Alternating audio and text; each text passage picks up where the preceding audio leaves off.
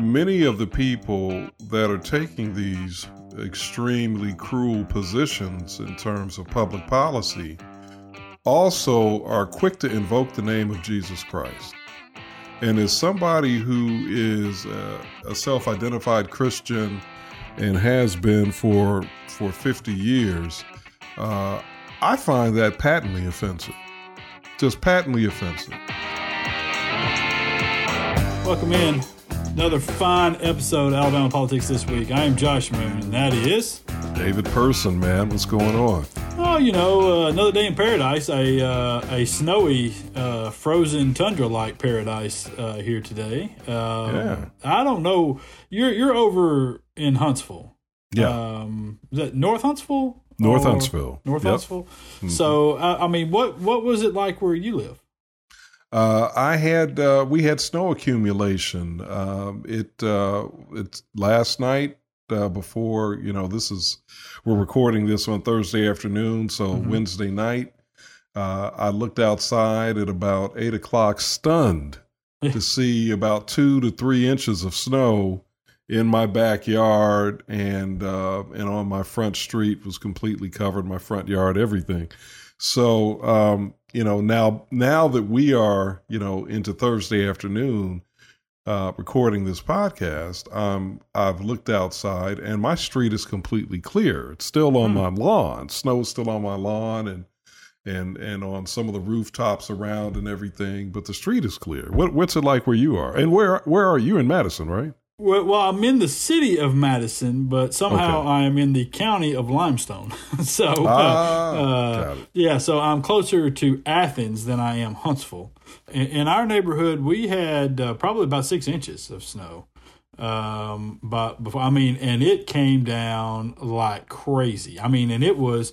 Uh, I looked out, uh, took the took the dogs out for a little while, uh, let them run around uh, and there was there was a, a few a little bit covering the the concrete, which was another really weird thing about this. It covered the concrete uh, and the asphalt before it covered the ground it, it, in our neighborhood here. So I, I assume those were just colder surfaces than the ground was at that point. But anyway, so uh, roughly an hour later. Uh, I opened the front door, and I mean, it was uh, honestly, it's like we the the house had been picked up and set somewhere different.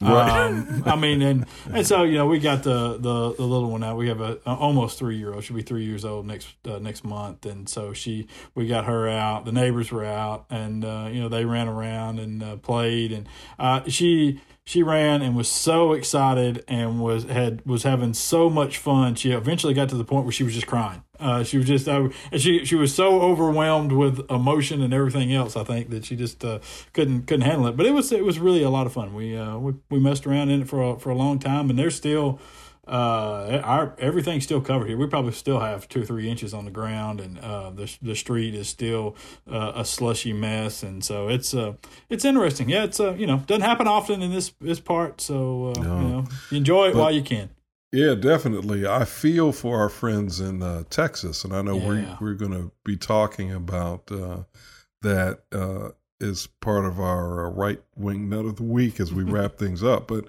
I just feel for our friends in Texas. Uh, My my thoughts and prayers and concerns go out to. I've got loved ones there in Houston and Dallas and. Uh, and I've talked to, I've touched base with some of those folks, and uh, you know they are they are really going through it. mm-hmm. They're that's really tough going man i mean it's it. a well it's listen this is what republican leadership gets you i mean it really is i mean we, we can talk we'll talk about that more when we talk about mr cruz but it's a it, this is i mean to me it's a it's a perfect example of the failures of uh, of of republican policy and you see it over and over and over again especially in crisis and when people need the services that we pay for uh, through our taxes, uh, when we need those services the most, we realize that all of the BS and all of the little talking points about deregulation and privatization and the pri- and the free markets and all that, all of that is an utter failure in the in the times of, of real crisis, um, and so it's you know it's just another example of that. I mean, you see it over and over and over again through the pandemic, through you know whatever uh, whatever hurricane comes along. It's always the same. It's always the same. So well, it uh, is this sort of twisted logic, right, Josh? That we don't want government in our lives until until we're in trouble. Then we want government in our lives. Right. Yeah. Yeah. It's uh, it's it's so it's it's nuts, and I mean, and it, it really, I tell you that that attitude is uh, the or the twisted logic and kind of hypocrisy of things kind of gets us into uh, what we were going to open up with today, which is a bill by Wes Allen, son of uh, known panderer uh, Gerald Allen, um, who uh, who has consistently just has one stupid bill after another, and that's what he's known for is just you know putting up stupid legislation. Um, and so Wes Allen, following firmly in his father's footsteps. Uh, with stupid legislation after stupid legislation uh, his himself. And this one, uh, is, is my understanding, Wes Allen has never been any sort of a medical doctor um, uh, didn't study anything in the medical profession. Was a claim to fame. Uh, was he was a walk on receiver at Alabama during the uh, Gene Stallings DuBose years, um, and then became a probate judge down in Pike County. And uh, it's I you know just a no, another I know better than you Republican, and um, and he is he has a bill up now that went through committee uh, that would uh, it, it bans uh, any sort of therapy for uh, you know transgender children. And um and it, it goes a lot further and a lot deeper than just that you know that label. And there were many many uh, doctors and, and parents and things that spoke at a hearing uh, this last week uh, about this bill and tried desperately to explain to these people, uh, mainly Republicans on this committee, why it was that this bill was so harmful and and why it's their ignorant impressions of what's taking place here are completely misguided, unrealistic, and and really a fantasy land. I mean, it's a I described it in a column that I wrote as what they seem to believe is is that one morning uh, a, a kid wakes up, a twelve year old wakes up and says, hey, you know what? I think I'd like to be a girl. And then his liberal parents take him off to the doctor, and by the next week, you know, they've had a sex change operation and uh, are taking pills, and uh, and and he's going to be, you know, a, a female for the rest of his life. And and that's it's it's absurd. It's it's patently absurd. It's so unrealistic. It, it and I really the bill itself is a testament to public Republicans being unable, completely unable to imagine a life unlike their own, situations unlike their own, and to have any sort of compassion for people who are going through difficult times or, or, or struggling with things that maybe they can't wrap their heads around and they don't even try. They don't even try. They just say that's wrong and we're going to we're going to we're going to ban this. Yeah, I, I, think what you're saying is right on the money. And I'm going to add to what you're saying this. There's also the hubris of thinking that because I have concluded that I don't want certain things to happen to my children or my family, that I'm therefore going to ensure that all other families uh, don't have the opportunity to uh, make the same choices uh, I, you know, it's an imposition of their values onto other people.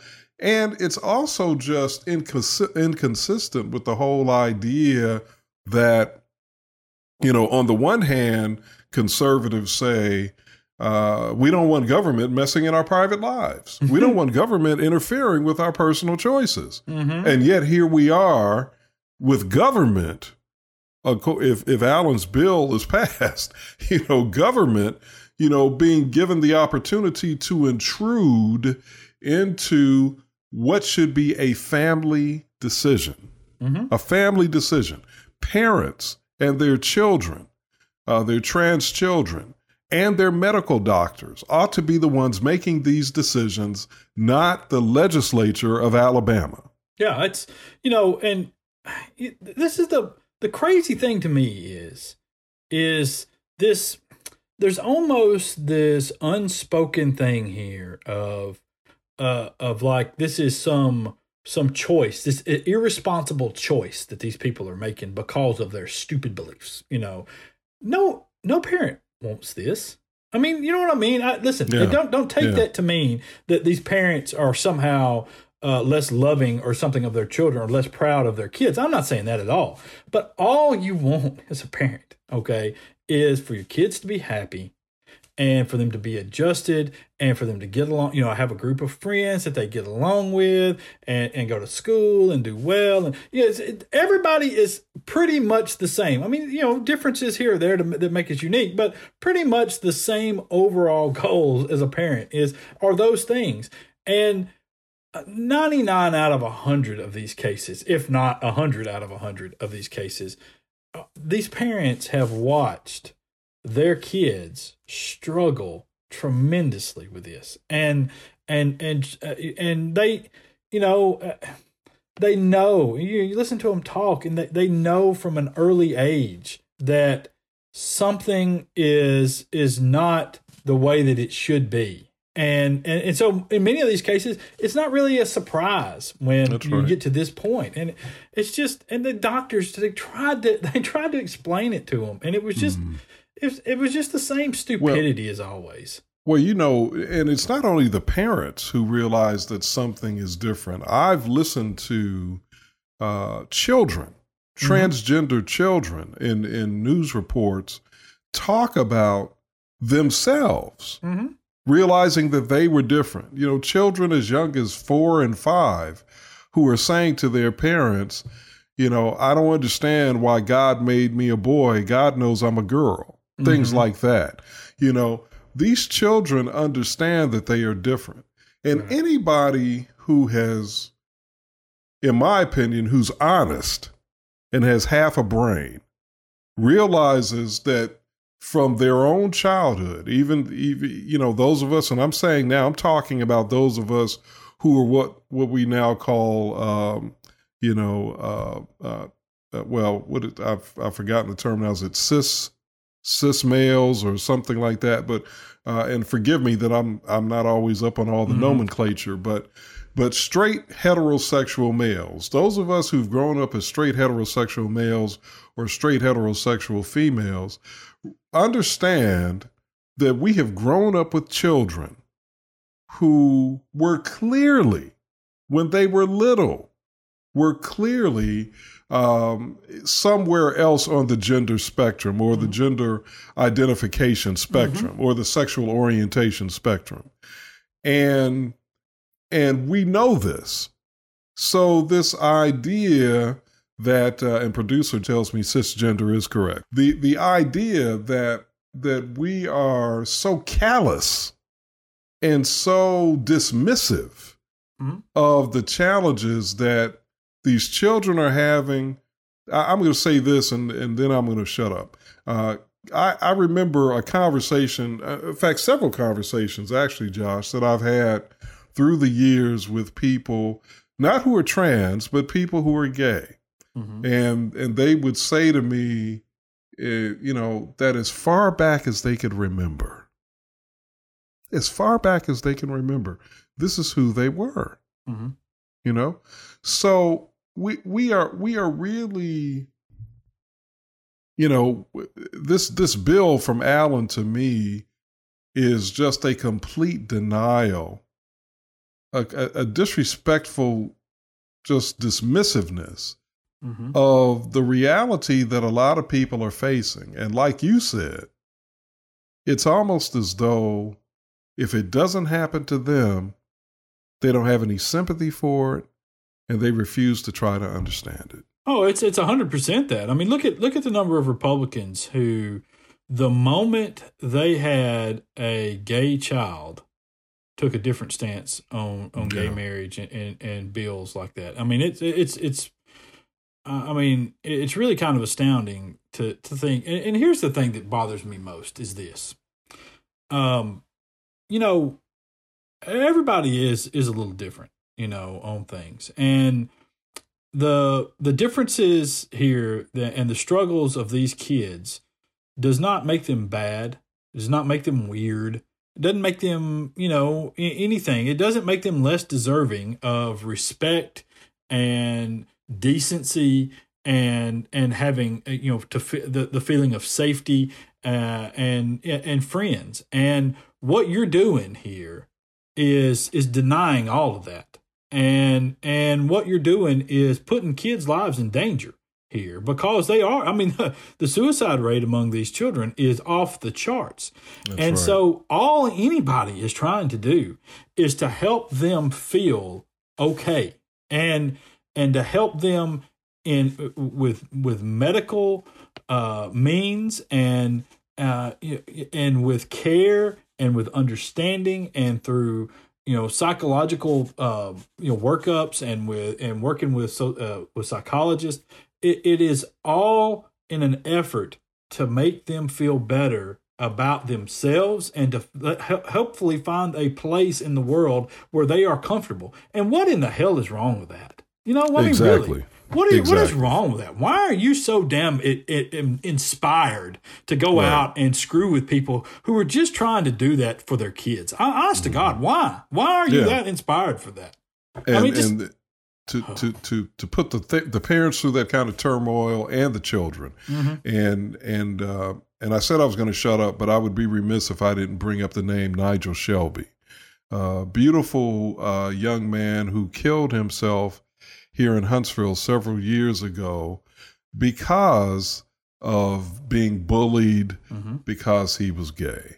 Yeah. Uh, it's just horrible story, just mm-hmm. heartbreaking story, and and there and Nigel Shelby's name became a national rallying cry uh, that I that I hope we can sustain. It may have it may have lost some momentum here, but I hope it can be sustained. That people understand that uh, you know the the children who are trying to uh, reconcile their their gender identity, their sexual orientation, they need love and support. Mm-hmm. They don't need interference from the government. No, you know they don't need bullying. They don't need teachers or authority figures telling them that they need to try to conform and be who they aren't. They need people who are going to affirm them in being who they are. Yeah, well, that's uh, I tell you, you know, I it would be nice, in my opinion, if we could get to the point where the majority of people um, appreciated more the people who are trying their best to help everybody feel okay. You know, everybody to, to treat each other with respect uh, to respect the way people are trying to live their lives, uh, to stay the hell out of people's personal lives. If we would get to to that point to where those people are appreciated, and people like Wes Allen who want to insert themselves for cheap political points uh, and to make a name for himself off the backs of hurting children, because that's what he's doing. He's trying to make a name for himself on the backs of hurting kids. Mm-hmm. All right. Mm-hmm. And he can go to hell. Right. I mean, really. I mean, get, get, uh, as far as I'm concerned, I'd never vote for him for anything. And so he ought to be ashamed of what he's doing uh, because he had he's had doctors stand before him and tell him that this is wrong and he's not right, and he doesn't care. He doesn't mm-hmm. care about that at all. And so, you know, that's that's this is where we are with this. And so it's just it really it really bugs me that so often. I remember, I wrote a column about this this week about the the cruelty of of this yep. state, um, yep. and and it just it's a good column too. Yeah. Well, thank you, thank you. It, I mean, it just it it it bugs me to no end. This this superiority, this moral superiority uh, stance that we take here so often when when over and over and over again we do things that prove that we're one of the cruelest states in this country, uh, led by some of the cruelest people in this country. I mean, just look at the prisons for God's sakes. I mean, look at what look at what goes on there. How could you sit there every day, day after day, and hear the absolute horror stories from our prisons and leave? No, I mean, nobody even cares. They don't even bring it up. You know, mm-hmm. they don't even talk about it anymore. Uh, and it just you have the power to do something there to to to rectify this situation where people hundreds of people have died in our prisons hundreds we had we've had drug overdoses out just gone crazy over the last year in our prisons. In the meantime, no visitors are allowed in. So how the hell are the drugs getting in there? You know? Well, we know. We know. Yeah, how. of course we know. I mean, Yeah. but you have a commissioner who's done nothing. How has that guy still got a job? I don't. It, it just all of this. It makes it drives me insane to watch them do these things. And, and as you correctly pointed out in your column, many of the people that are taking these extremely cruel positions in terms of public policy also are quick to invoke the name of Jesus Christ. Uh huh. And as somebody who is a, a self-identified Christian and has been for for 50 years, uh, I find that patently offensive. Just patently offensive. You know that that they that they would take these sorts of positions and then try to suggest that the reason they're doing so is because of their Christian faith. Yeah. That is patently offensive to me as a Oh, it's uh, it's. I mean, it's it's off the charts, terrible, and and and the same thing with the monuments. You know, it's the same the same deal with the monuments. They don't care. It, does- it it's a, it's a lack. It's a one hundred percent lack of compassion and care. Uh, to to take a monument that's that is a. I mean, come on. We all know they're offensive, and we know why they're offensive. And anybody who tells you that that, that they don't know why or they can't understand it is either a a moron who we shouldn't give a driver's license to, or B is being disingenuous with it. All right, they're being disingenuous on purpose so they can make this argument that it, because it makes them feel a little bit rebellious, or it gets them votes in some way, and it gives a name for them. That's the only reasons they're doing it, and it's so it's it's it's really it's horrible at this point that we're still having this conversation. And i wish you know we should what we should really do here is we should start campaigns against any business moving to this state is that's what we should do. Because until that happens until the folks like apple that you know is thinking about building electric cars around here and uh, you know and, uh, and other places until other major corporations stop moving into this place because they know they're going to get tagged uh, and, and brought up by by you know certain groups um, you know until that happens we're not going to get anybody to pay attention because that's all they care about is the money that's all they're ever going to care about is the money and so until maybe we could use the money finally to to invoke the morals that'd be a I'm quite a change it. I'm for it. yeah, Let's do it. well, listen, that uh, that's my rant. Man, I went on a good rant right there. That was a that was a good rant. Felt good, didn't it? Yeah, it did. Felt it did feel good. It felt, now, I- now I know how you felt last week. Was- exactly. Uh, all right, so we're gonna we're gonna uh, transition uh, tremendously here uh, from from this talk here, and we're going to uh, we're gonna go g- full gambling for a couple of segments. Um, uh, we have some representatives from the from the Poarch Creek Indians, and uh, that, that are gonna talk about their role in the in the gaming bill and the negotiations that went on, and then uh, Attorney David Johnson is going to talk about the role of Victory Land and the Birmingham Race Course and uh, and the McGregor family in that as well. And so that is uh, uh, coming up, and uh, then we'll come back and wrap this thing up with your right wing nut of the week, and you know a little bit of talk about Texas and, and Ted Cruz. So should be a fun show. Hang with us. Yeah.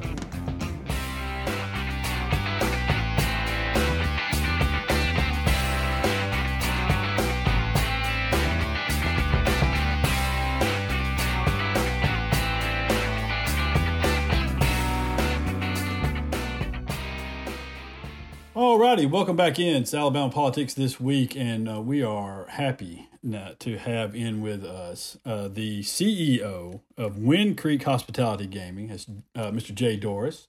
Also with him is the uh, Executive VP of Business Development and Government Relations, Arthur Mothershed. Uh, gentlemen, I, I really appreciate you coming on. Uh, I, I know y'all are a little bit busy uh, these days uh, in Alabama and all over the world, so thanks for taking the time. Glad to be here. I, I I wanted to, uh, I guess, uh, the easiest way to start off, and uh, for either one of you, uh, is uh, you know the, we we've all seen the the gambling deal that's there, um, and and what is proposed at this point. So I guess, what are your thoughts on the bill itself? Uh, I know y'all worked uh, some in, in negotiating things out behind the scenes uh, uh, for this bill uh, and, and moving forward. And so, how do you feel about things going forward from here, assuming this has a pretty good chance of passing? Yeah, so uh, we we we worked some on the bill, and uh, uh, we do believe that it, it, it, came out pretty close to what we expected. Uh, as with anything, there were some some areas that surprised us a little bit, but there's really not much in the bill that we don't think can't get worked out or causes us a great deal of heartburn. So we're excited that uh, it, something may finally be moving in the state of Alabama after you know many many attempts by us and, and other folks in the state to get something moving. Mm-hmm. This time, I guess a year or a little more than a year ago, we were we were talking about uh, you know possibly a monopoly uh, here in the state for for uh, the Poarch Creek or Wind Creek uh, gaming. Uh, what uh, I guess what led y'all to this deal? I mean, it seems like you have given up a little, a little bit to make a deal. I mean, I, you're, you're going to make some money. I mean, nobody, you know, that's that's a given, I think. But I mean, what what led you to to take a step back and try to go forward with this deal? What we've been trying wasn't working, and at some point, it made sense to uh, see how we could work with the others to uh, pursue something that might actually get through. Yeah. When you say what what wasn't working? We would try, they would try. Nothing was getting through the legislature. I expound that a little bit. I mean, we look, we thought, like I mean, people refer to it as a monopoly. That's fine, but we thought what we presented last year in the billion dollar plan was a pretty lucrative lucrative offer to the state. It didn't get any traction. So at that point, with that big of an offer and and it not getting traction, it became apparent that uh, the parties involved or the, the major players were going to have to get together and try to work something. Yeah, I, and you know, I don't. I, I, hesitate some to to get into the weeds of of, of the gaming issue because it's such a complicated thing. Uh, you know, and and uh, for whatever reason, I've I've spent uh, quite a bit of time trying to learn as much as I can uh, about this. I, I feel like the the guy that uh, learned sabermetrics uh, in baseball, and finally, the, the, one thing that I'm aware of is you know it's useful for a few minutes here, but you know, looking at um, the Mobile location specifically, I know that, that y'all have a, a, a, good amount of interest there. Uh, majority, if I'm not mistaken, in, in the Mobile Greyhound Park. Right, um, right. But historically, have y'all have resisted uh, doing much there simply because of the Atmore location. And so, is that gonna is that gonna hold true, or do you feel like Mobile can can both can be viable? Josh, it's maybe a little bit of a misconception. The uh, the authorities in Mobile County in that area taken a different view on some of the gaming activity that other areas have allowed. Mm-hmm. And we have to be very careful that what we do doesn't jeopardize the gaming licenses we have in other jurisdictions. Right. So uh, it's not that we necessarily uh, not wanted to do more, but we have to recognize what the local uh, right. sentiment toward doing more is and uh, so that that I would say had more to do with what's happened in the past than uh, concern about Atmore. Okay, so you, you feel like they, they can both they can both work and be be viable locations uh, there, even though they're pretty close to each other. Yeah, yeah, I think uh, they can absolutely uh, be uh, complementary to each other, and the, the the net sum between the both of them will be more than what we just do here in Atmore. What the the location in in Northeast Alabama? Um, assuming this all works out again. I mean, and I think that's the the assumption that we're talking here is this all is going to work out, which is a great assumption. I, I understand, uh, but uh, so that that that location up there is there any? Have you have you settled on a spot that you'd like to have, and and why the northeast? Why was the northeast uh, location important to you? So, no, we haven't settled on a particular spot. I mean, there are two counties in the bill, mm-hmm. or proposed bill. Uh, we are entertaining various spots up there, but the, the, the, what made it attractive is it's in in the proximity to two major metropolitan areas that aren't in the state of Alabama. So we'd be pulling you know revenues back into the state of Alabama, and we certainly want to get as close to those as we possibly can, realizing that you know uh, interstates and other major roadways will play play certainly play a part in that, but when we look for locations, I mean, we look for a regional population that will support a lo- support our properties, and then the fact that we'd be pulling monies in from Tennessee and Georgia makes it all the more attractive. Should make it more attractive to the state of Alabama. You know, there's um, and I don't know how much y'all want to get into this or, or anything else, but the you know there there are also the the people have already started the pushback, and I think we all knew where the pushback was going to come from uh, on on some things. And one of the big rumors is is this is all a scheme. This is all a scheme by the by the Poarch Creek Indians. It's all a, scheme uh, because now they're gonna we're gonna pass this thing, and then they're gonna buy Birmingham, and they're gonna buy Victory Land, and they're gonna shut down Greenetrack uh, because it can't survive. Um, I, and I, I mean, having known you know a little bit about you know the kind of the negotiations that have gone on behind the scenes here, uh, you know I, I find that whole idea a little, quite a bit far fetched. But um, what what do you say to people to to quell that? What, what what would you say to people to to stop that rumor in its tracks? We, as I said earlier, we tried our most lucrative offer to the state that we thought most legislators would look at and say this is great. They said sit down and work with the other operators. So uh, that's what we did, and you know the other operators are involved, and we, we talked to them. We worked this out. Uh, we came up with something that we thought the tribe could live with. They certainly believe that they can live with that, and you know, as far as rumors about Greenetrack, I mean, I'm, Greenetrack's expanded gaming over the last several years. So the notion that one couldn't survive uh, and actually, you know, put forward a property that's you know, little bit more resort style or what have you, uh, it shouldn't even be listened. I know uh, back early on, uh, this one, one one place that was very uh, important to y'all was uh, Birmingham, uh, the Birmingham market. Um, are you are you disappointed not to to to go into this with that with Birmingham to give that up, or do you do you see a way to to partner in the future there uh, with with the Birmingham Race Course and uh, Lewis Benefield, who owns that, and the, and the McGregor family and uh, those folks? Look, Birmingham's a very important market. Birmingham's up and running. The impact on our facilities, we've already felt that. Uh, as far as you know, other things, partnerships, and we're always looking for or new partnerships, new acquisitions. I mean, if we weren't, I wouldn't have a job. You know, it's what I'm here for. So if the tribe ever stops looking for new opportunities, uh, and it's certainly not just in Alabama. I mean, you know, I, we, we, we've expanded into uh, Pennsylvania. We have a facility in Nevada. Uh, we're in the Caribbean. So we're looking in other jurisdictions, you know, outside of the state of Alabama right now. So uh, we we are certainly in acquisition growth. What um, when when we're talking about these, uh, this particularly the new facility in in Northeast, um, what what type of facility are y'all looking at there? Is it is it going to be essentially the similar to the one in Atmore Wetumpka uh, and Montgomery, or or Atmore Wetumpka, I guess, or or are we talking about something bigger, or what what are you thinking about doing? I'll take this one. I think that particular site, when you look at the uh, the market that we'll be appealing to, I think we'll be looking at a lot more hotel rooms at that location than than we have been. Uh, Arthur mentioned the uh, the major metropolitan areas. I mean, potentially you can draw out of Nashville, Knoxville, Chattanooga, Atlanta. Uh, we'll be wanting to create an experience for people where they can come in and spend a couple nights, two or three nights. Uh, as we get further into it, you know, it could potentially be more than just a casino, It probably should be. Uh, would that be would it be similar to to Mobile? Or are you looking at something different in Mobile? Mobile is going to be a little bit different. Uh, Mobile is certainly a very uh, significant population base, but uh, not the not the same level that we're looking at in that northeast corner.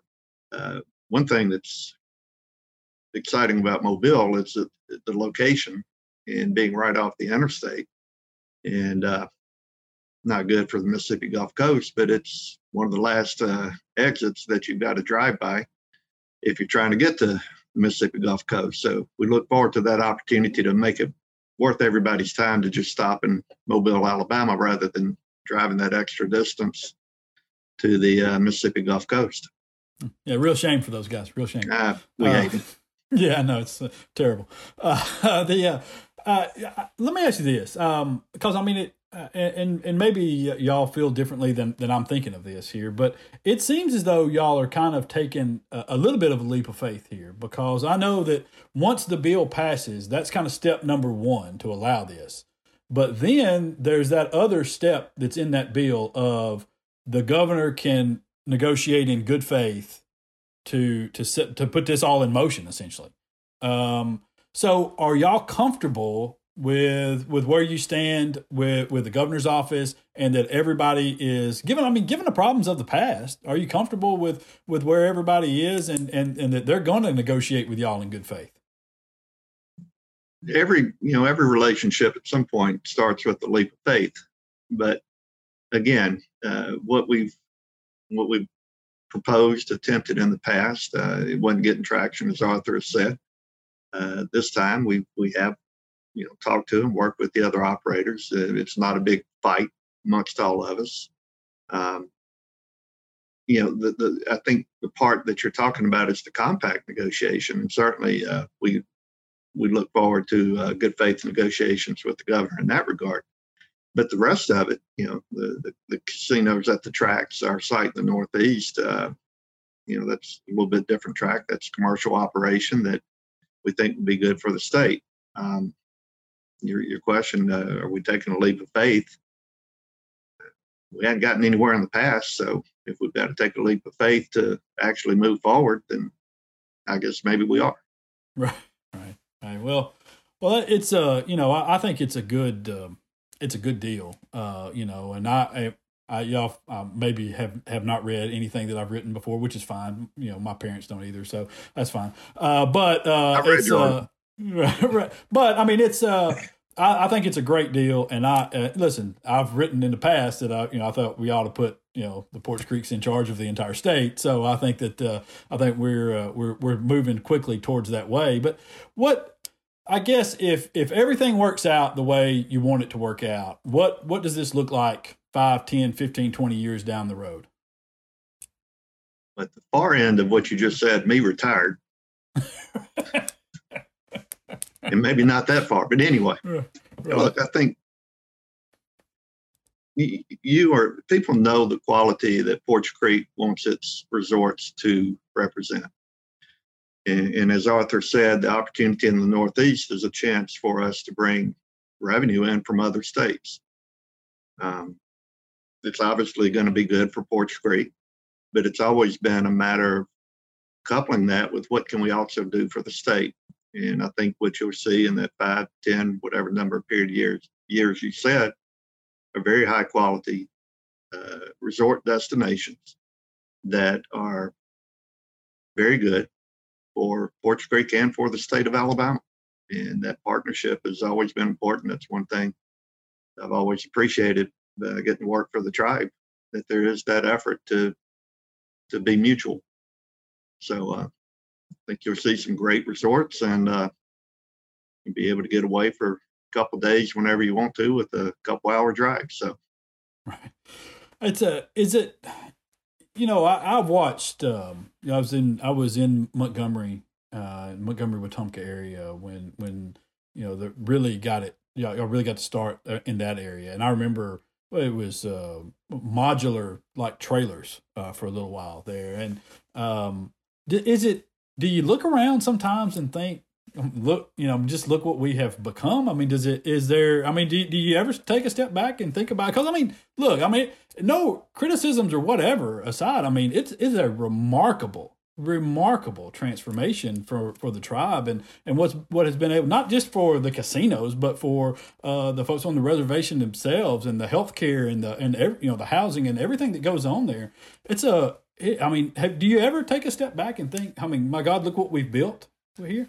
Well, I certainly do. I mean, so I'm sitting in my office in Atmore, and I grew up probably a quarter mile from here, if that.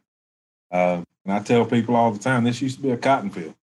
I rode my bike through paths to the little corner store, you know, when I was a kid. And back then, certainly back then, and even as as I graduated, went to college and whatnot, and and we started, you know, the class two bingo machines, and they started generating a little bit of money, and but we're never in my wildest dreams that I think that would happen. Now, in the early 2000s, when we started to really see uh, the uh, what they could be, uh, then then yes, we started to say we had a deal with Harrah's for uh, since I think 1982. Uh, they were kind of sitting back, waiting, saying, "No, it's got to be Class Three game. It's got to be full fledged gaming, or it's not going to work." And that's one of the reasons we parted ways with them because we uh, we we realized what could be they did not. So that's why we parted ways with them. And that's probably in the early 2000s when the light bulb went off. Before and not not, not in our wildest dreams. yeah, it's a, well, it's a uh, it is it is a fantastic story. I mean, it really is. I mean, for uh, and and it's uh, it, it's nice. I mean, uh, you go walk around the places and, and tour them, and uh, you know, I've been on the tours in in, in Atmore and in Wetumpka, and uh, been all through the one in Montgomery as well. And I mean, they're just nice places, and uh, you know, and it's just uh, it's transformed, particularly Atmore. I mean, you know, Atmore has been transformed completely there. But listen, guys, I, I really appreciate the time uh, and and taking up some of your time, uh, you know, with this. And, and, I wish you all the best. And um, I hope it I hope it all works out because I'm, as you know, I'm a big gaming fan. So I hope it all works out pretty well. The sports book part of it, Josh. So that's a hey, you know me. I've been telling you that from the beginning. If you just get a sports book in the Northeast somewhere, I'd be a happy man. So I'm all right. All right. All right, that is uh, Jay Dorris and, and Arthur Mothershed from uh, Moon Creek Hospitality. Guys, we really appreciate it, and uh, we'll be right back after this.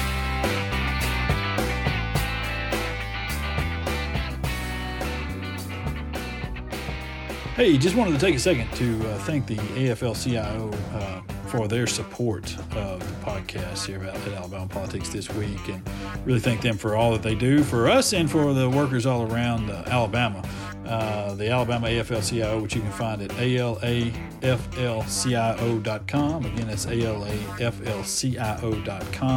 Uh, go to their, their website. Uh, they, they do great work uh, at helping you organize, uh, teaching you about the benefits of a union, teaching you about how to how to go about filing grievances and everything else that goes with, with being a union member. And especially in this time when COVID-19 is so prevalent and um, you know, a lot of workers are having problems with uh, precautions not necessarily being taken or getting relief uh, that they need because of wage losses and job losses.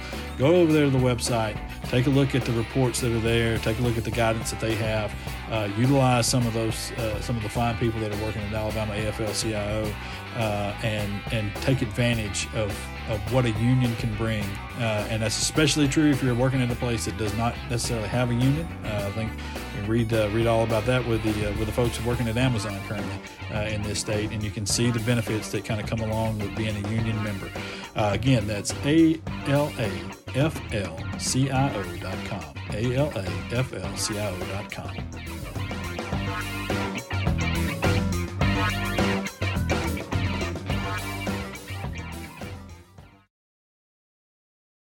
Alrighty, welcome back to Alabama Politics this week. Uh, we are happy now to uh, have with us David Johnston, who is a uh, an attorney, a tax attorney, uh, oddly enough, who somehow or another uh, got himself uh, snared in the gaming in the gaming issue back in I, I guess '83 when started representing Victoryland and has over the years represented Victory Land and the Birmingham Race Course and and has been involved in the the ongoing uh, gambling.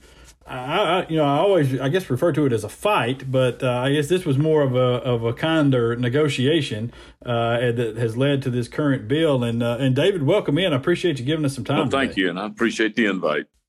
Sure do. Yeah. I, uh, you, have been in this forever, uh, and uh, you know, and I know, um, I, I, guess about as well as anybody could. Uh, you know, the the history of this gaming and what's going on with Victory Land, the various uh, near misses with gambling legislation over the last forty years. Uh, how I, I, guess just uh, if you could talk about this bill here, the the bill that, that's laid out now uh, before the legislature, and uh, you know what what it does and what it would mean for the folks at Victory Land in Birmingham. Well, thank you, and, and again, thank y'all for the invitation to, to talk today. Uh, I, am real excited about it. Uh, Senator Marsh has, I think, has come up with a great package for the state uh, and and for the uh, Poarch Creeks for the tracks. Uh, but it's the, you've got the lottery proposal that would create a state-run lottery uh, that would provide college college scholarships, and then that produces a significant revenue and benefit to our uh, young people that are going to four-year colleges and the uh, under the education side, and then on the other side, uh, they've got uh, covered locations, which are the four racetracks Birmingham Racecourse, Victoryland, Greenetrack, Mobile. And then there'd be an additional site uh, for the Poarch Creeks up in either DeKalb or Jackson County, but they would be awarded the opportunity to expand gaming from what they're presently doing to uh, casino uh, style games uh, and to uh, combine with sports wagering. So that would uh, revitalize these sites and provide a significant funding for a lot of different things, including broadband, rural health, mental health that Senator Marsh has outlined in the bill. under the bill, also, the Poarch Creeks would have the opportunity to negotiate a compact with the governor, which would provide additional monies uh, to the state from the Poarch Creeks. So it's a it's an exciting package. Uh, uh, I hope it's got legs. I think it's probably the best thing that's I've ever seen come up in the in the legislature, and I credit Senator Marsh and the folks that are working with him for those efforts. You know, uh, having been in this for, for so long, uh, I know you you've seen and experienced uh, you know these these sort of things that have come along over the years, and there there have been a couple of them that were that had pretty good shot. Uh, you know, there were there were many many long shot bills uh, in there, but there were there were a couple over the years that, that had a pretty good shot that would have probably put an end to a lot of what we see today. Um, you know, and and I feel like this one because of the backing it has from from the major players and um, and I get and kind of the overall change of mindset among Alabama voters uh, towards gaming. Uh, this one probably has the best shot of all of them, in my opinion. And I wanted to get your opinion and see if you kind of felt the same way about this, and and if so, why, and if not, why. Thank you. I, I really think the uh, Alabama's population has come to the realization that uh, a lot of money is being lost in this state to other states. I mean, we're surrounded with with lotteries, Tennessee and Georgia, and with Mississippi casinos, Florida's market, uh, and there are a lot of Alabamians that are going across state lines to, uh, you know, line the coffers for other states with the with the tax revenue. And I think a lot of people have uh, awakened to that, and I think they realize that our state already has gaming. Uh, the Poarch Creeks, by federal law under the Indian Gaming Regulatory Act, they have electronic bingo at at three sites already. Uh, the racetracks have had gaming for years. Uh, Victoryland's been in operation since September of '84. Birmingham has had started, I think, back in '88, but it, it, expanded into horse and greyhound racing and simulcasting. And of course, Greenetrack been here longer than anybody. I think it was uh, in mm-hmm. Mobile, mm-hmm. 71 and 76. So you've got the gaming going on already. And what this does is gives the uh, facilities the opportunity to compete with the out of state markets and to provide significant uh, revenues to the state and to be regulated by a state gaming commission. So I, it's got all the right ingredients. It, it really does. Uh, I know Dave's got a couple. I wanted to just real quickly before before he, he jumps in.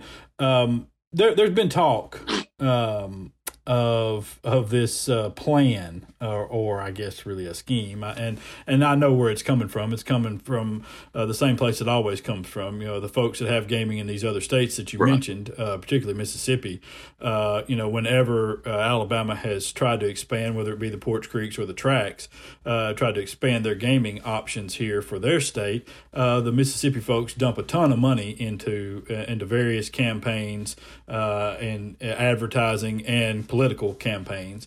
Uh, and I think that's happening again here now that you see uh, these these people coming forward uh, and, and claiming that this is going to be a big monopoly for the Poarch Creeks. It's all a big scheme. Uh, once this hits the table, uh, the, the, the track owners, particularly Victoryland uh, and Lewis Benefield, is going to sell the uh, the Victoryland and the Birmingham Racecourse to the Poarch Creeks, and they're going to own a monopoly on that.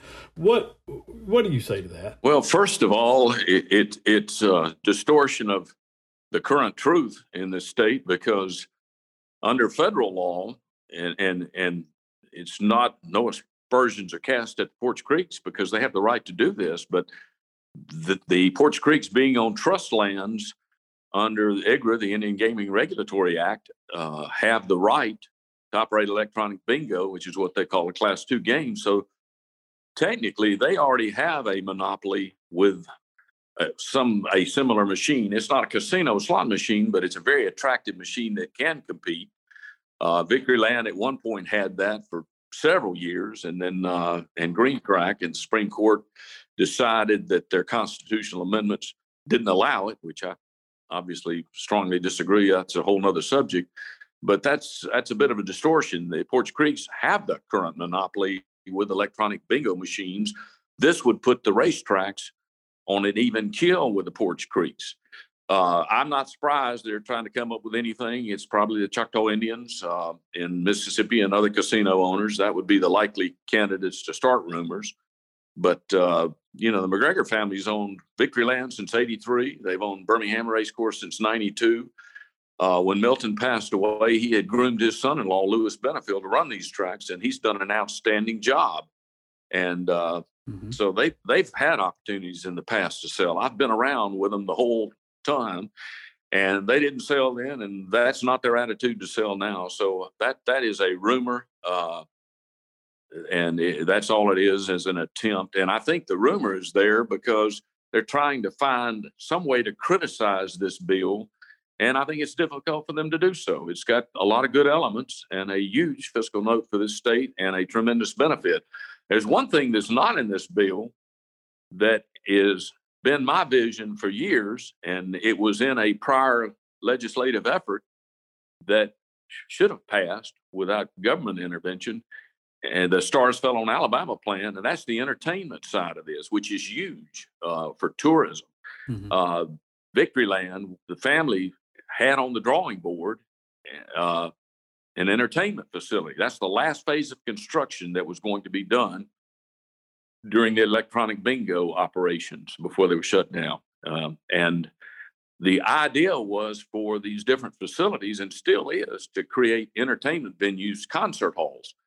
Nashville, for example, is so close. If you create a network of entertainment facilities that are top drawer, you'll bring top acts to this state and create a huge entertainment business. And the spinoff of that's incredible, the restaurants and hotels. So that's the part I grew up with music. My mother's a songwriter and uh, recorded Nashville. I love music, and that's always been my vision. And that this would create the revenue to expand that entertainment side of this, which the McGregor family is extremely excited about. There's plenty of land to do it at Victoryland. There's plenty of land to do it at Birmingham. So there's a real excitement with this that is not on paper, but it but will be a reality. Well, you know, David, that last part that you mentioned uh, really resonates with me because of what's happening in Huntsville with uh, the mid city development and the the effort to infuse North Alabama with more live music and and and to see more national acts come through and so forth. So that that really resonates with me. Just the idea that that perhaps we could even see that culture permeate the state. Uh, but but I, I really wanted to go back to um, something you you referred to earlier, uh, and of course we can't really have this conversation. Is it, it's already pretty obvious. Can't really have this conversation without talking about Milton McGregor. And I'd say 25 years or so ago, I attended a meeting in Huntsville uh, as a journalist where Milton McGregor was making a major presentation, and um, and I found it really eye opening uh, to know to the degree or to learn to the degree that gambling was already a part of Alabama. And so to hear you say now, 25 years later or so, that there's this sort of awakening. I'm thinking, well, it, it's always been this way. What you're describing has always been. There's gambling in a variety of forms has always been here, and, and I, it just makes me think that that there's something else that has to be going on that has changed the culture, David, to such a degree that now we have a Republican sponsoring a significant gambling bill. Is there something else that's happening that we're missing here?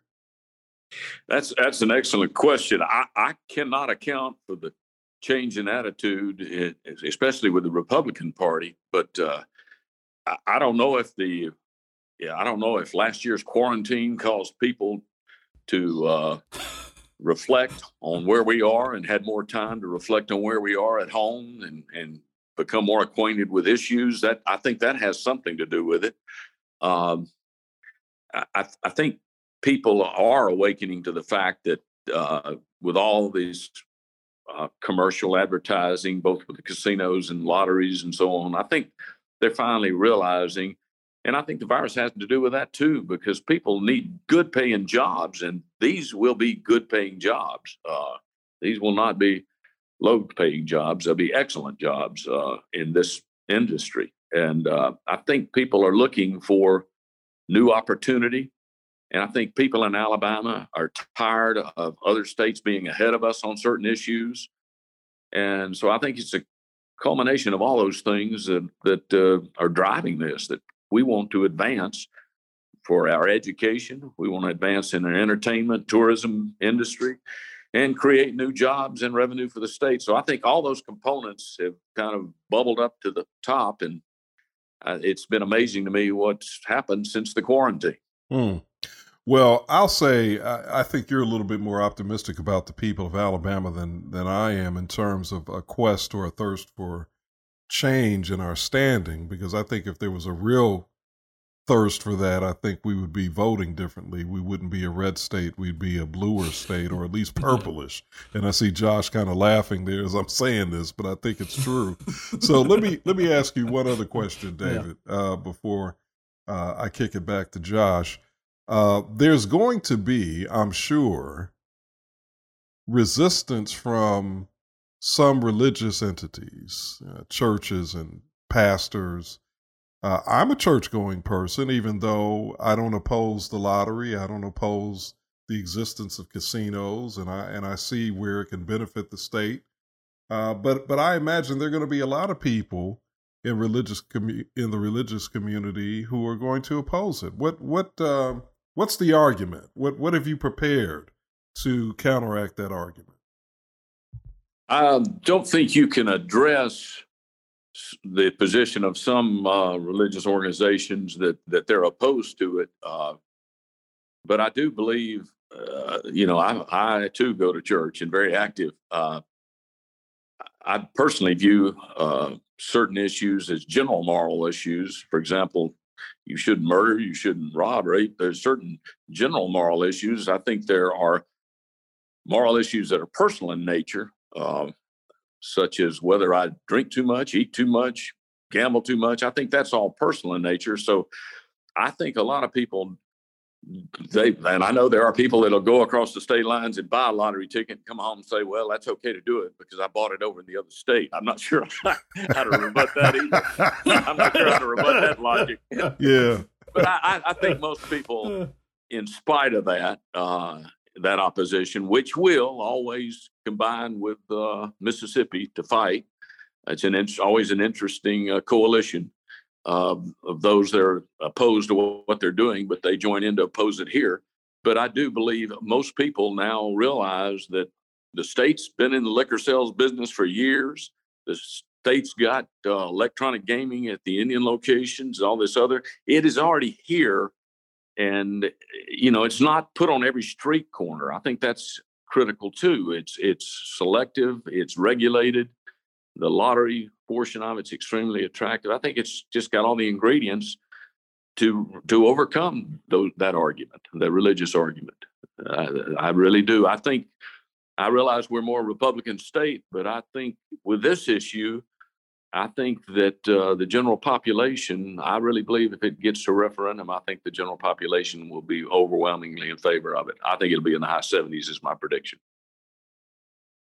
Yeah, I, I, I, agree with that, and, and I don't want to I don't want to write your uh, your arguments back, you know, your your press releases or anything back and forth. But what I always tell people is is hey, look, we we already have gaming here. Uh, you know, we we've got it all over the state. What we don't have is the revenue from ga- the tax revenue from gaming that would help to import in part offset some of the problems that come from gaming. You know, you can have to, if you expand the, for example, the mental health care uh, component of this, a uh, portion of that will address gambling addiction.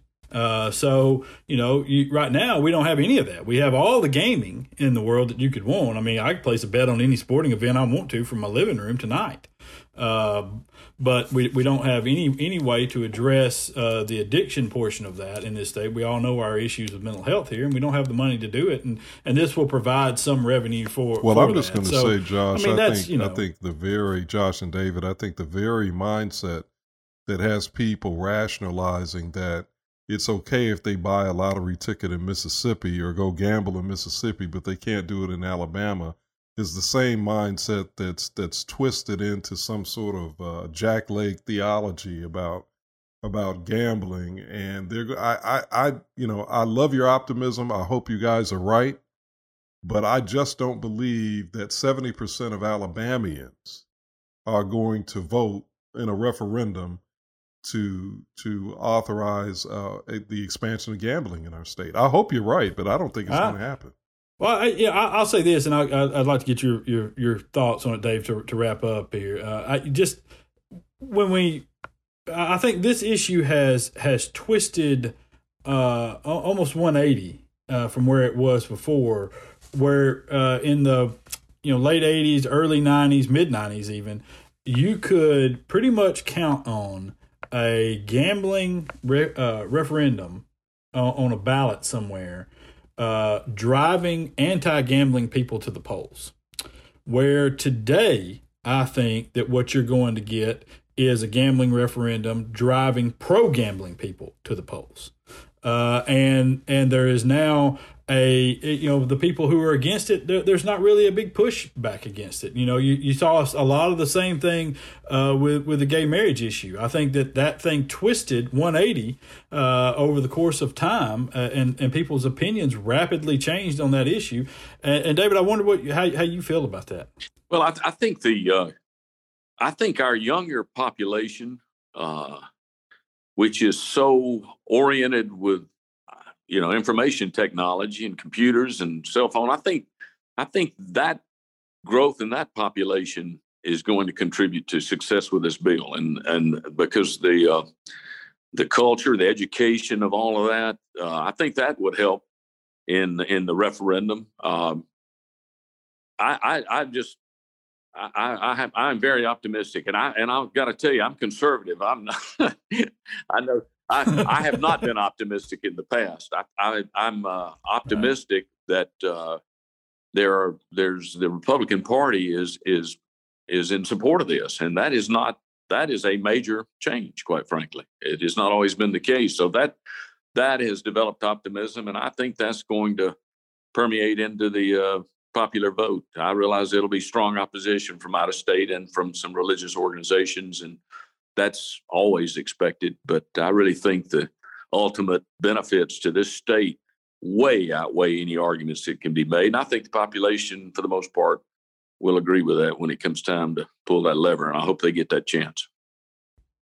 Yeah, uh, and I'll tell you one one other thing that I think made a big change in this is that Supreme Court decision that that opened up sports wagering across the country, um, and, and that has has really altered I think the viewpoint of a lot of people. You see those things all the time now. You you see the lines and the point spreads. Every network has a gam- gambling show, uh, you know, and the daily fantasy sports as well. I think all of those things combined just kind of help change the uh, the way people a lot of people view it, and you know, and it doesn't hurt any that we're we're broke no. in this state. So you know, we no, we we need the money. That's, need, sure. that's yeah. right. Yeah, we need we need a little bit of money. Hey, uh, D- David Johnson has been with us, and, and David, we really really appreciate you coming on, and uh, and I'm sure we'll be talking again here in the very near future uh, about what all is going on. But uh, I mean, uh, I know you've done good work here, and uh, we really really appreciate. Well, thank you, David and Josh. Thank y'all for asking me, and if I ever can answer any questions, please let me know. All right. Thanks for joining us. I'll Best wishes. Thank you, Thank you all. Yeah. Best wishes to you. See ya. That uh, was uh, David Johnson, man. He uh, he knows his yeah. uh, his stuff. And I and again, I I hope he wins. I I hope he's right. I hope you're right. I just I don't have that kind of confidence in the You and your pessimism. You and the pessimism. I mean, I, have just I've been uh, around it too long. I've been in this state for for darn near forty years, and I just or right at forty years, and I just the the change that I've the change that I have seen with people, you know, to be more, um, you know, I'll say to be more open minded in their thinking. I mm-hmm. just I don't see it I don't see it moving at a pace and with a pattern that would suggest to me that, that, that this is going to happen. But again, I could be wrong, and I hope I am. Well, you know, I, I just uh, I think, man, um, I, I think you've got the big money players behind this, and there are no bigger than uh, than these folks. And I have always said that if you could get all these guys on the same page at the same time, pushing for the same plan, that you could get everything from gambling to prostitution legalized in this state. uh, uh, but see, because that's the just, problem. No, You're the problem right there. The fact that you would bring the P well, word into the G word conversation. See? Slippery slope, buddy. Slippery slope. That's what the preachers are going right, to be saying. Right. Yeah, well, that's uh, hey, it doesn't matter. You know, we're, uh, we're, as long as we get the politicians on board, and the, as long as the politicians see the money, they're happy. Uh, so that's all that matters. That's uh, all right. Hey, we, we'll slide out of here. Uh, it, has been uh, good gambling yeah. talk. So yeah. we've we had uh, the Poarch Creek Indians uh, uh, on with us uh, with, with Wind Creek Gaming. Uh, David Johnson now representing the tracks in this, and uh, and so that's uh, you know where else you going to get that? You know, yeah, yeah, nowhere. nowhere. Nowhere. You're not getting that anywhere else. else. People who know things. People who know things come here. Not necessarily us, but people who know things do come here and talk to us. So, all right, we'll be back to wrap this thing up in just a minute.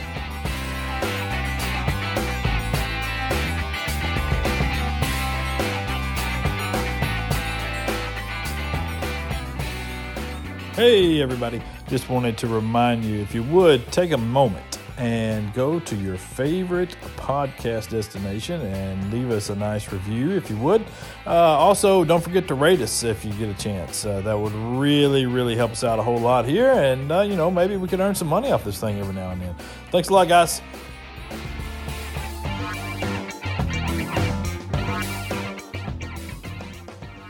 Alrighty, welcome back. Alabama politics this week. I am uh, well, hell, y'all know who I am. I'm Josh Moon. I've been here the whole time. Uh, yeah, I mean, you, you David skipped out on me for for a portion of this thing. I don't know if y'all well, noticed that. Uh, yeah, I did. I, I slid out for just a minute, but I'm back now. I came back for the David Johnson interview. yeah, it's, uh, we we had to, uh, you know, as you might imagine, these these are busy people, and so we had to kind of bounce it around a little bit uh, to to make it all work. And so we've we've recorded things on different days and at different times. And uh, hate I missed that. Hate I missed that conversation with the the folks from uh, from the tribe. I hate to yeah. miss that. Well, it was uh, it was good. Uh, Jay Dorris, their CEO, Arthur Mothershed, uh, you know, VP of oh, he had like a title of eighteen words uh, there, mm. but uh, important guy.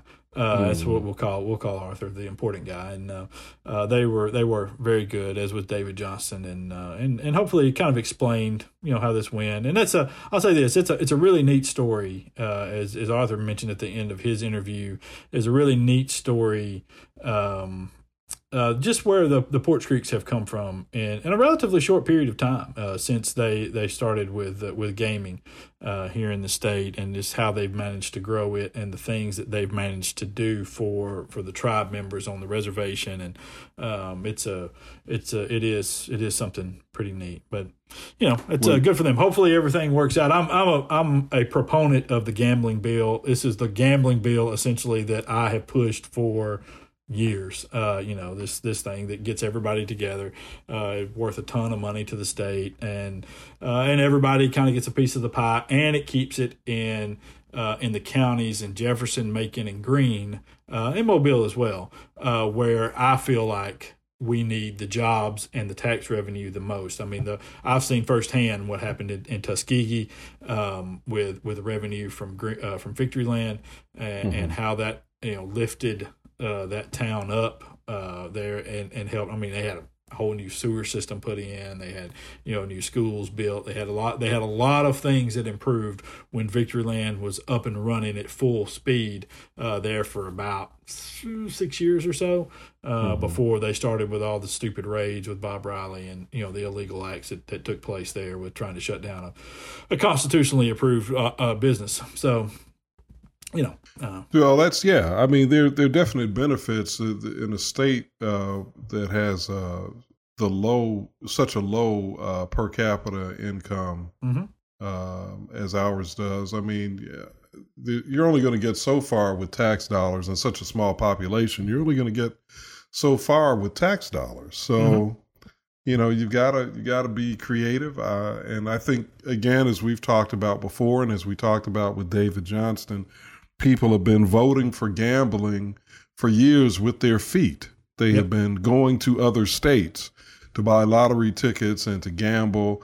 Um, and and I would also assume that people have been, uh, you know, that that some of the braver souls who are not afraid of being seen by their neighbors gambling mm-hmm. have have also, you know, helped to uh, sustain Victoryland and the the uh, the Poarch Creek casinos and so forth. So yeah. You know, it's just time to, like you said, it's time to to go ahead and make this thing legal, as as we would say uh, in popular culture. Put a ring on it. It's time to put a ring on it. You know, let's uh, let's stop treating gambling like a side piece and, and go on and make her uh, official, make her an honest woman. yeah, know? yeah, yeah. You don't want, want to have the side chick there, uh, but yeah. Uh, it's a, uh, you know, I, will say at one point Victory Land was employing five thousand people uh, mm. you know, and and are, are, are, in that neighborhood. And it was one of the you know one of the biggest employers, not just in that county, in Macon County, which has you know virtually no other uh, industry other than Tuskegee University, and uh, you know so it, it, was a huge jobs and money producer there, and and uh, the same thing for for Greenetrack, uh, but hopefully uh hopefully this will this will push a lot of this stuff to the to the past and we can move forward. And i i mean i think it'll be it'll be great. I think we have a, a lot of, of, of jobs and destination locations and uh, nice places to go. Uh, and you know it'll be something neat for you to you know to to take your you know your wife or whoever to uh, you know to some of these places and uh, and hang out. I know that you know when they're up and running, I, I that's what we plan to do. You know, we're going to go mm-hmm. and, and hang out at, at one of the locations and uh, do a little gambling and uh, especially the sports book. I'll I'll enjoy the hell out of myself at the sports book. Uh, but you know, it's the way it is. All right, um, let's do the right wing note of the week. Yeah, this was, oh, and then, you know what? This is your right wing note of the week. So so you go ahead. Well, yeah, I just I, I thought that um, I thought that in light of the, as we talked about at the top of the show, the unfortunate suffering of the people of Texas, you know, Dallas, Houston, San Antonio, all of the major cities, and I'm sure uh, the bulk of the rural areas have been have been grossly affected by the power outages and you know, coming at this time of extreme cold and heat, I just thought it was great to point out that uh, U.S. Senator Ted Cruz of Texas uh, perfectly timed his family vacation to go to Mexico while his constituents are in the throes of this severe challenge. Literally uh, freezing uh, to death. Literally freezing to death, literally suffering it, with the power outages and, and everything else, the extreme weather conditions down there. And and he has uh, he has the brilliant idea to not postpone his family vacation, uh, or even to just to cancel it, to take the loss, and to try to be there for his constituents. But I guess he's taken the position, ah, what what the hell? What can I do? I can't do anything, so I'll just go to Mexico like we planned. Come on, dear, let's go. Really? That's what we want from our leaders. That's hey, what we want from our leaders. Look, man, that's how that's how they roll. Okay, that's how that is one hundred percent how they roll. It's the same Ted Cruz that, uh, what about a year ago uh, was criticizing Democrats for uh, you know, for leaving, uh, mm-hmm. over the, over the last year, criticized them several times for yep. uh, for leaving and taking trips uh, during the pandemic. You know, and uh, uh, has done this over and over and over again. and you know what? And you know what, Josh? He was right. Mm-hmm. He was right. It was a bad look mm-hmm. for uh, I think it was Mayor Stephen Adler out in uh, California. Uh, no, I'm sorry, it was Mayor Stephen Adler of Austin. Mm-hmm. Uh, that he criticized for taking a trip to Cabo during the pandemic. He was right about that. Mm-hmm. Um, you know, he was right. You know, to um, you know to point out that that that was uh, hypocrisy. Mm-hmm. He was right about that. Mm-hmm. You know, so the fact that he would then, the fact that he would then do exactly the same thing. Yeah, yeah, yeah. It's uh, well, you know, it's it's my understanding that uh, he is currently on a plane back to Texas. so I mean, this is Thursday afternoon. So he's had a one day vacation, uh, right? And and the uh, the you know the stuff hit the fan, and he's turned himself back around and is coming on back. So you know, which I, you know, I, I don't think anything saves him at this point from the no. from the embarrassment of this, and and it shouldn't. I mean, it shouldn't. How do you how do you do this and get on this plane and take off? But you know, the the bigger picture is this: it's you know, Texas went on this long campaign. Uh, Texas Republicans specifically mm-hmm. went on this long campaign of Hey, move your business to Texas. Look at our energy grid here. Look at look at how good we are with we got the energy that your job needs here because you know you can't rely on that power out in California. You know, right. we come here with our coal industry, our fossil fuel uh, energy that we've got going on here. Come here, and we'll take care of you. Don't worry about it. And right. you know, guess what failed? Uh, mm. Was it was the years of deregulation, privatization, uh, failure to go in and monitor uh, these places to make sure, for example, uh, their instruments were winterized to the point where they would not freeze up uh, in extreme cold, uh, which is what happened. Which I mean, you yeah, you can talk about windmills all the hell they want to, but uh, windmills isn't the reason why Texas is struggling right now. Uh, the reason they're struggling was because the natural gas lines they couldn't get any gas out of them because everything froze up because they didn't mm. properly winterize the stuff that they had, which would have mm. happened if they had the government oversight that they should have had. Uh, right. So you know, right.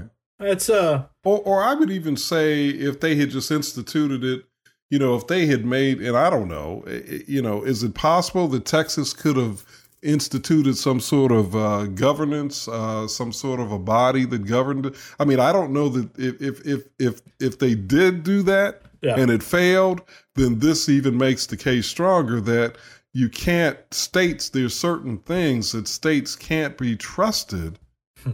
to do on their own.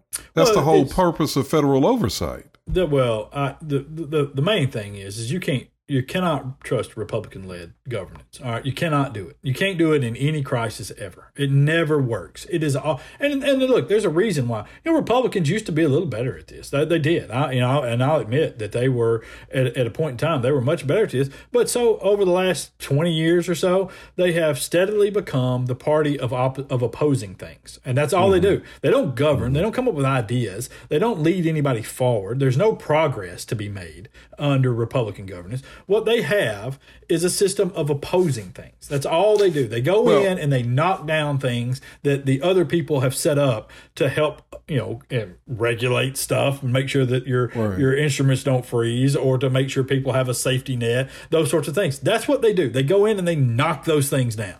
I think that's especially true in the former states of the Confederacy. Mm-hmm. I think there are examples of Republican governors in the South and in the West who have been a lot more, I'm sorry, in the North and in the West, who have been a lot more accountable and responsible. Mm-hmm. Uh, the governor of Maryland is a Republican, and I've kind of followed what he does.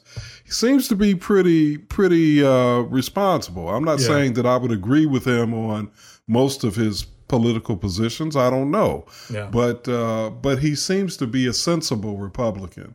You know, uh, California accepting Ronald Reagan California has had some, uh, at least one moderate, you know, Republican mm-hmm. governor. Schwarzenegger was pretty moderate. Well, I mean, even Reagan go. was was pretty moderate at that time when he was when he was governor of California. I mean, he come from well, the, you know, he was head of the of the of the labor union for for actors, you know. And, well, and, he was moderate on some things. yeah, no, no, doubt, no doubt, no doubt. Now, yeah, now he had yeah. listen. Here, here's the thing, okay.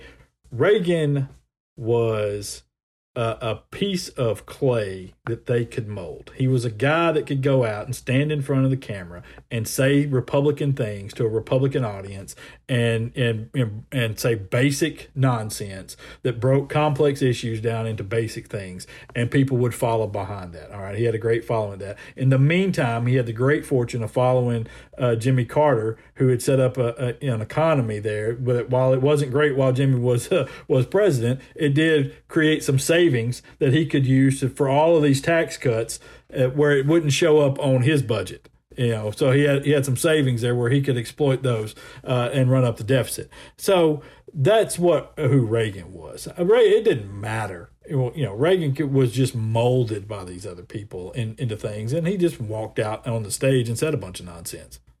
Well, I think that that that probably is is. Uh, I think there's a lot of truth to that, though. I I hold him responsible for you know some of the uh, you know some of them uh, the McCarthy like uh, positions he took, as mm-hmm. I recall, while he was uh, prior to even being governor of the state of California, and um, and then while governor, uh, if I'm not mistaken, I believe he took some some uh, fairly um, what I would consider to be extreme positions on uh, some law and order sorts of things. And then, of course, when he launched his presidency, he he was uh, he had the uh, unmitigated gall, in my mind, to launch it in Mississippi, in the very community where three civil rights workers were brutally uh, killed in 19, I believe it was 1963, mm-hmm. 64, somewhere in there uh, Mickey Schwerner, uh, uh, Andrew uh, Goodman, and James Chaney. So uh, you know, I you know he may have been clay, but he was a willing piece of clay. I don't, I don't, I don't give him a pass at all. Oh, I don't give him a pass either. Now, don't get me wrong. I'm not oh, saying okay. that. I'm just okay. saying. Okay. I'm just saying that the the man was uh, was nowhere near as right wing and and crazy as what we see today. Uh, mm-hmm. You know, from especially from the Ted Cruz camp. Oh well, I, I do uh, agree with that. Yeah, yeah I, mean, I, I agree this, with that. Yeah. I mean, this guy. I mean, really, uh, it's. Uh, I I just you know with Cruz and some of these other people and, and what they've what they've done to to government. I don't understand how you continue how people continue to vote for them. Other than this, it's just the team aspect of of things, and they're trying to own the libs by cutting off their own power, um, and you know which is working out great for you. Um, I, you know, at a point, you, you should you should elect people that that speak to you, uh, that that you know that have something in common with you, that that talk about policies that affect you and your your people, man. I mean, you know, I mean, it just doesn't. None of these people have that. I mean, you know, the uh, when you look at the the Elizabeth Warrens, for example, and look at her, her policies, and I mean, you know, a lot of right wingers hate her. And, and I'll have a conversation. I said, if I if I gave you ten Elizabeth Warren quotes, I guarantee you, you would like every single one of them until you found out who said them you know? And that's what kills me about the politics now that has led to republicans uh, doing this. They've divided themselves you know using fox news and, and other right-wing media uh, and put people in this bubble. And it's just you know it's, it's why right now people believe that uh, there's so many people out there that believe legitimately believe that the wind turbines being frozen is what's led to this massive power outage in texas when wind turbines are powering alaska and you know russia uh, and Antarctica. Yeah, I mean, it's really, it's, it's, uh, it's you know, th- those are the sorts of things that just drive me insane every day. But I know. You know. I, I feel a I feel a rant coming on. No, I've already ran. I've, one rant a day. That's my limit. One rant, one rant a day. that's what my that's what my wife limits me to. One rant oh, day. Oh, does she? yeah, that's all I can do. Otherwise, I and she makes you do it on, and she only lets you do it on this show, not yeah. around the house. I tell yeah, That's right. Yeah, get that rant out of your system. Everything else you got to be agreeable on. So no telling what I'll have to watch on TV tonight. Uh, uh, as long as it's not The Bachelor it. or some some such nonsense. Right, right, right. Yeah, right. yeah. All right, that's uh we got to get out of here. We we've been on long, too long this week. I think. I mean, we had the extra interview, and and, and yeah. we normally only do one, so we had a we had an extra, so we got to we got to slide out, and uh, hopefully it's been informative. Uh, you know, hope so. Like I, I said, we so. don't know anything, but we brought people on who did, so that's all you can ask from from us. You know. we can bring in the experts now. That's right. That. Uh, yeah, it's uh, our our, uh, our our thanks to uh, to Arthur Mothershed, Jay Dorris, and David Johnson for uh, for coming on, and uh, and to AFL-CIO and our other other folks that that make this whole thing turn around here. So, Absolutely. Go All All right, guys. It, unless you got anything else, David, we're gonna slide out. I'm out, man. Peace. See y'all.